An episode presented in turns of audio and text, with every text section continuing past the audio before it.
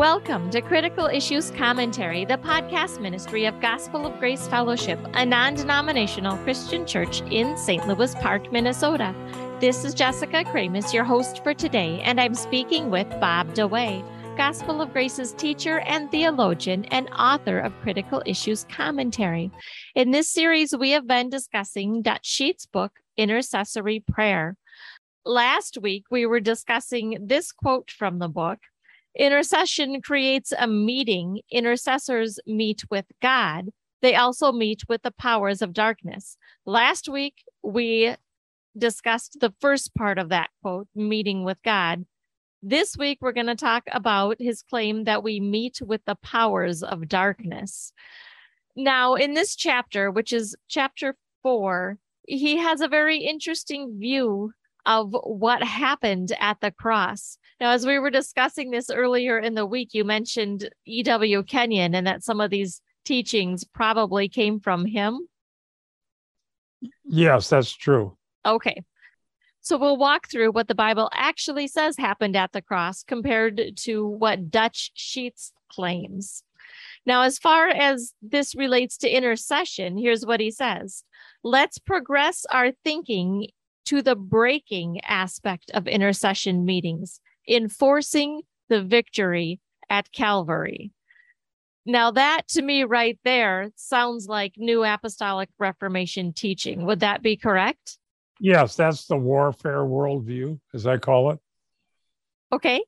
And much like the word of faith, which is based on Kenyon, there there's a interesting and wrong understanding of what happened at the cross, which leads to a wrong understanding of the Great Commission, the role of the Christian, the role of the apostles, and so on, which uh, the NAR considers ongoing. Okay. And it really makes a lot of confusion for people. Right. And we will actually talk more about that next week, too, as we get to this idea of transferred authority. All right. So here's what Dutch Sheets says in regards to what happened at the cross. So if you ha- happen to be following along in the book, this is page 66. Here's what he says Satan's worst nightmare came true when, with 4,000 years of pent up fury, Jesus met him at Calvary. The earth rocked, and I do mean literally with the force of the battle. Now, in parentheses, he has Matthew 27 51. The very sun grew dark as the war raged. See verse 45. That's his note. At the moment of what Satan thought was his greatest triumph, he and all his forces heard the most terrifying sound they had ever heard God's laugh of derision. And then he says, see Psalm 2 4. Now, when I first read this, I thought that's very imaginative, but this does not seem to be what we find in scripture. Yeah, it's very imaginative and creative. And I've seen that preached uh, in meetings many years ago. And I've heard it on audio tapes, and it gets big applause lines. Uh, people get all excited. Yeah, look at what God did, and so on. But they're missing the point. Okay. And they, uh, the point is isn't that Jesus is wrestling with Satan, but it's a the point is he's paying the price for sins once for all. All right. So at the cross, Jesus pays the penalty for our sins, but none of these verses describe what he just described here. So maybe let's take a look at a few of those that okay. that he references. So looking back, he says the earth rocked, and I do mean literally with the force of the battle. Matthew 27, 51. Do you want to read Matthew 27, 51 for us? Matthew 27, 51. Well, let me start with verse 50. And Jesus okay.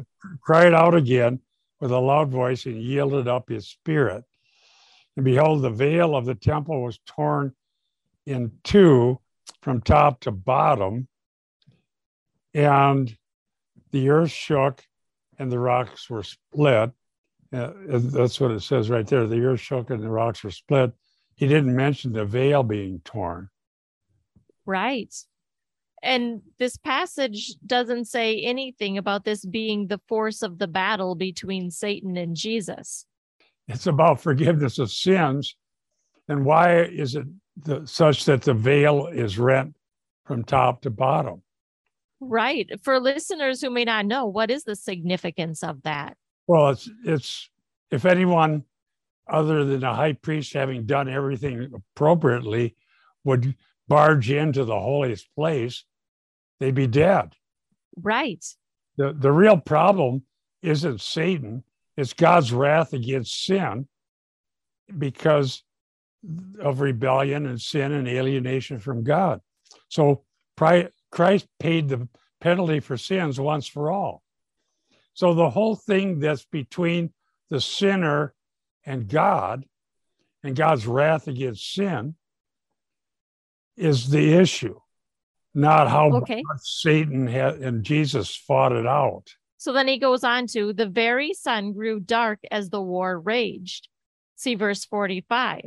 So if you want to read verse 45, let's see if this says anything about the battle. 2745. Now from the sixth hour, darkness fell on the land until the ninth hour. About the ninth hour, Jesus cried out with a loud voice, saying, Eli, Eli, Lama Sabachthani, which is, My God, my God, why have you forsaken me? Which is a citation of scripture. And some of those who were standing there, when they heard it, began saying, This man is calling for Elijah. And then others mocked and said, Let us see whether Elijah will come and save him. And Jesus cried out again with a loud voice and yielded up his spirit. So this is Jesus dying for sins. And the why have you forsaken me means that he is identifying with the lament in the Old Testament of people who've gone through sorrows and trials. Okay. matter of fact, he rather than creating some ontological or Christological heresy by saying more than what the Bible says and looking at the context and understanding this, what we're seeing is that Jesus made it possible, the sinless one, the virgin born Son of God who lived a sinless life, died for sins once for all. And so he bore what we could never bear because we would be damned forever. Yes. We're sinners. We can't go into the holy place. Okay. And up his spirit means, mm-hmm. if you look at the Luke version, where he says to the thief on the cross who did repent, Today you'll be with me in paradise. Right. Then Matthew tells us the veil's torn from the top to the bottom. Only God could do that. Yes. So now we have access to God and provided by Christ. Now, in the warfare worldview, this was a wrestling match between Jesus and Satan. Right. And that's what really comes through in these pages of Dutch Sheets book. It, it was this big wrestling match with Jesus as the eventual victor. Yeah. And he calls this uh, Satan's worst nightmare came true. Yeah. Well, there is a passage that says, had they known this, they would not have, the rulers of this age would not have crucified the Lord of glory. Okay. Not clear where it's talking about the rulers, meaning the Jewish authorities and the Roman ones, or the spiritual one. It's probably both. Right. Oh, I've referenced that. That's in Corinthians. But here he's very imaginative and uh, here it says, at the moment of what Satan thought was his greatest triumph, he and all of his forces heard the most terrifying sound they had ever heard God's laugh of derision. Again, very imaginative, but it's not what Matthew is telling us. Right. Now, and I'm, I'm not even sure that's what, what the psalmist was trying to tell us there. Yes. Uh, the debt is paid in full. That's true. But what is the Yes. debt and to whom was it paid? Well, and that's a really important distinction. We talked a, a little about a little bit about that last year in a, in a couple of episodes, but that's worth revisiting. To whom was the debt paid? It was paid to God as a full payment for sins once for all. Right. That's why the curtain is mentioned, Okay. the way into the holiest place, Yes. which would not be accessible. Okay. So the problem is sin, the wrath of God against sin, and the lost sinners who need a savior. Right. God provides the lamb. Okay. Now, looking further down here, look going down to page 67, Dutch Sheets says this. And yes, behind the scenes, it was violent. Captives were rescued, and he cites several passages that we can come back to. Bruises were inflicted, again, several passages. Keys were exchanged, and authority was transferred. Now, we don't have time to look at all of these passages, but my question is Is there somewhere in scripture where it says behind the scenes it was violent? Do we even know what happened behind No, the that's scenes? not that's very popular. Again, I've heard word of faith teachers fill in all kinds of details. okay. And the New Apostolic Reformation has a slightly different version of this same idea. This is imaginative and it makes a nice story, but there's not much of an effort to understand what Matthew is telling us. Okay. So the uh, Holy Spirit inspired author of the scripture determines the meaning, not the reader. Right. So Dutch Sheets isn't the author of scripture, he's a reader. So am I. Yes. Mhm. I'm saying he's not taking this in proper context. Okay. His use of some words from the Greek or Hebrew, again, are filled in with imagination rather than careful scholarly study to see what the author means by using that particular word. Right. So here it says captives were rescued, bruises were inflicted, and keys were exchanged, authority was transferred. That's an awful lot of theological concepts, bracketed scriptures, you, some of which are scriptures that have been difficult and they've been discussed by scholars throughout church history. And so Yes. the more obscure, the better these false teachers like it. Right. Okay. Well, so one good example of that is this, uh, and he cites this or brackets it at least. 1 Peter 3:19 captives were rescued. I noticed that. Well, that's a tricky passage. right. I noticed that too. So Mhm. that's where they get the idea that Jesus descended and held that in one of the creeds from church history. And so the really heretical version of this, which I can't say from this that Jesus believes it, maybe he does, maybe he doesn't. But E.W. Okay. Kenyon claims that Jesus lost his divinity and becomes a mere man. Okay. I've got on tape from 1982 uh, Kenneth Copeland making that same claim. And that as a mere man, he has to fight with Satan. Wow. And minus his divinity, now we're going to see how this battle turns out. Okay. Kind of goes back to the the typical evangelical view of everything has to be fair. Uh, right. And even the idea of being able to do miracles, more miracles than Jesus. If Jesus did miracles through his divinity, then it's not fair. Right. The issue isn't fair. The issue is justice. And the justice is the soul that sins must die. Justice is the wrath of God is real, revealed from heaven, Romans 1. He gets all the ungodliness and unrighteousness of men. Justice is that we were lost and God's wrath abides on us. Yes. the solution is the sinless one, God the Son, the virgin born one, who Jesus Christ, who is the very creator. Okay, John 1 Okay. 18. He, the sinless Savior, the Lamb of God who takes away the sins of the world, bore God's wrath. It's Okay. about bearing the wrath of God against sin. Going back to Genesis, God will provide the lamb. Right. Okay. That is a beautiful picture of that. Right. And so there's so many things that could be said, but what he's saying is taking things out of context, difficult passages that I believe we certainly have taught about and dealt with, Mhm. and reading his own view into it.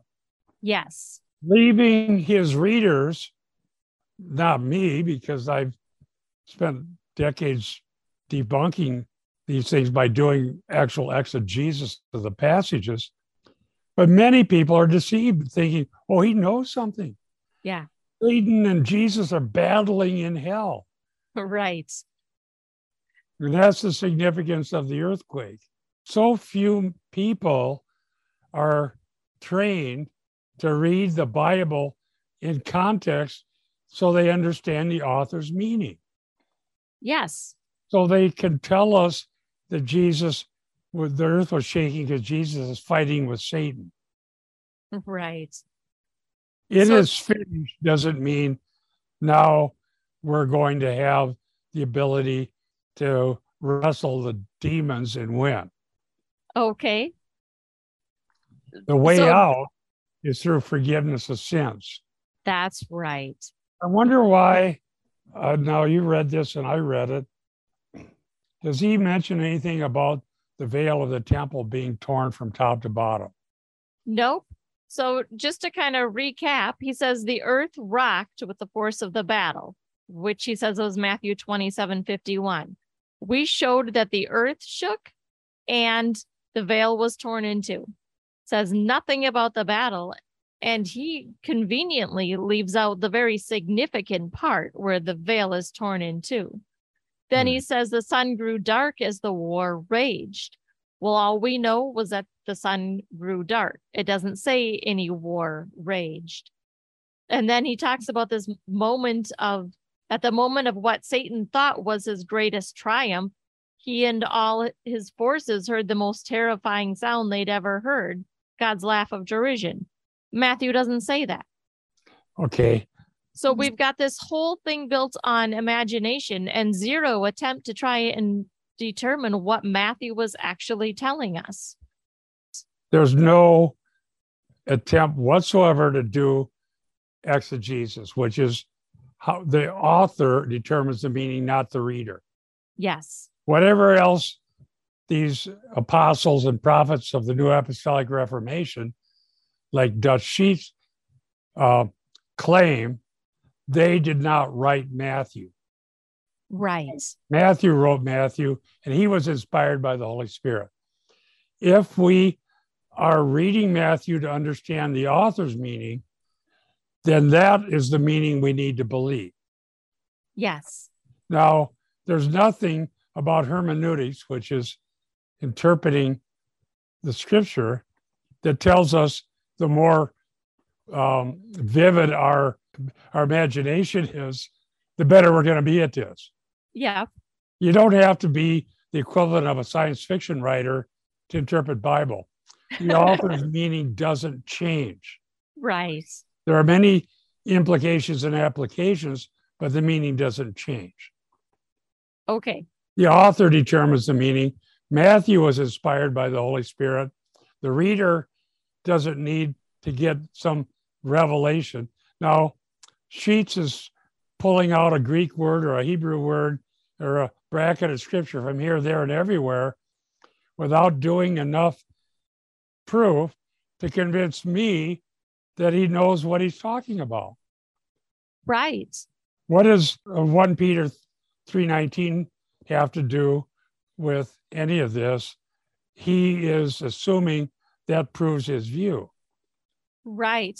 Now I'll just read that. Um, we have a few minutes left here. Sure. So 1 Peter 3:19 It says this, in which also he went and made proclamation to the spirits now in prison. Now, Dutch Sheet's claim was that captives were rescued. Can we find that in that verse? I don't believe so. It's been taught that way, but read verse 18. Do you happen, do you have that in front of you? Uh, I will get it there quickly. Where Christ also died for sins once for all, the just for the unjust, so that he may bring us to God. Okay. first part of verse 18. Then it says, having been put to death in the flesh, made alive in the spirit. Verse 19 goes on, which has always been considered something that we're not totally sure about, but we preached on this. And the fact is that it doesn't say Jesus went to hell. But look at verse 18. That, let me get my Bible in front of the camera here. Okay. It says this, as I read, he died for sins once for all, the just for the unjust, to bring us to God. That would fit nicely with Matthew 28 about the Okay. rent. Yes. We have access. We don't die. Okay. We're rescued from God's wrath. Right. So the problem isn't Satan and demons.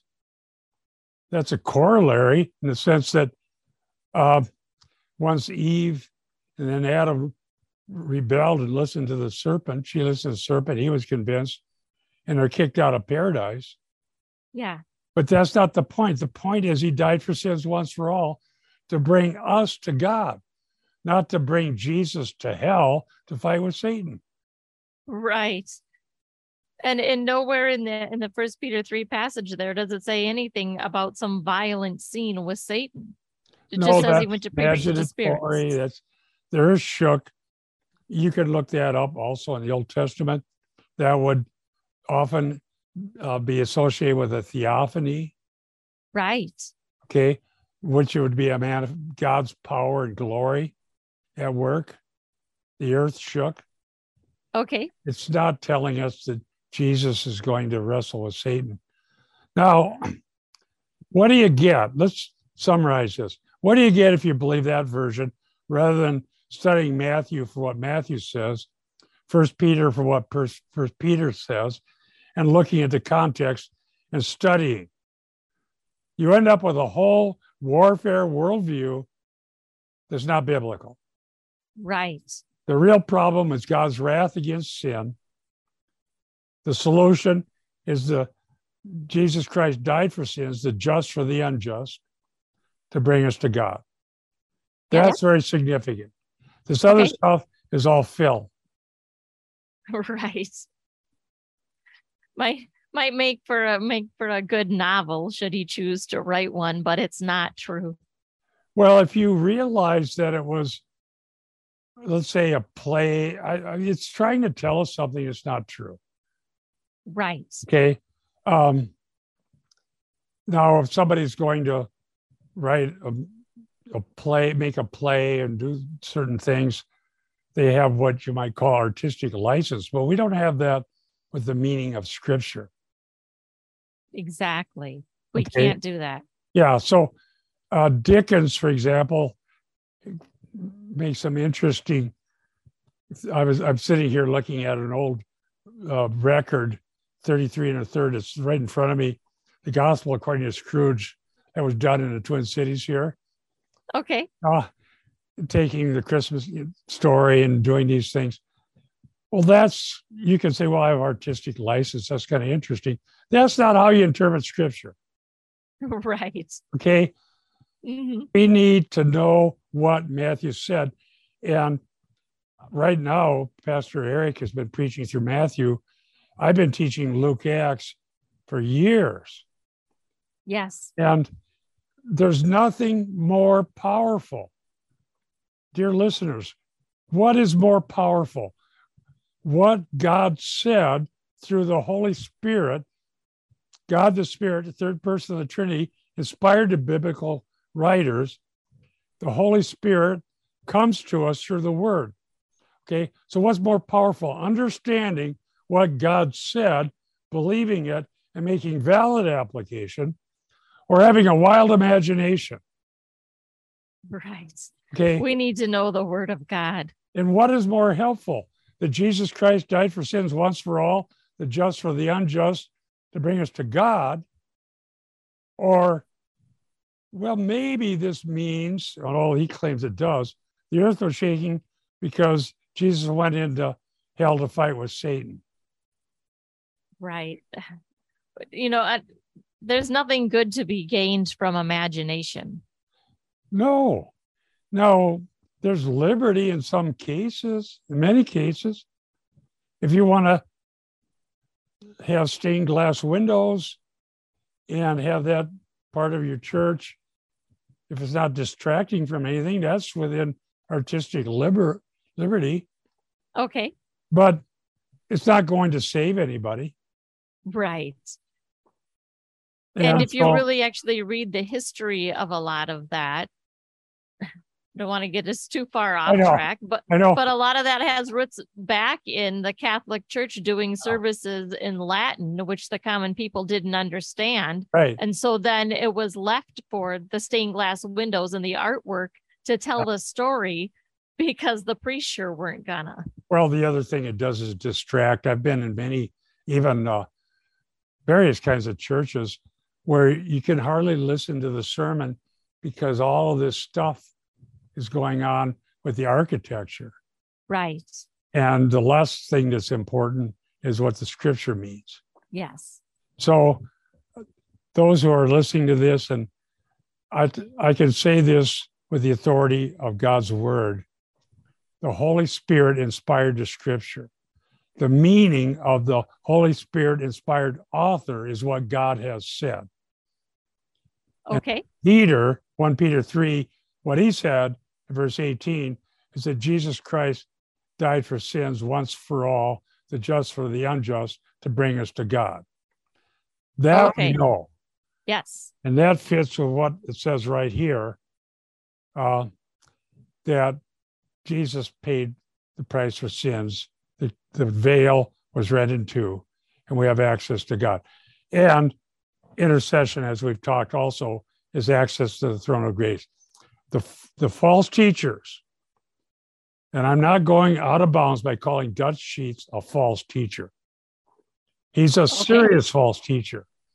Yes. If he wants to debate this section of scripture, then do some exegesis in context and don't tell us a bunch of stories that sound interesting.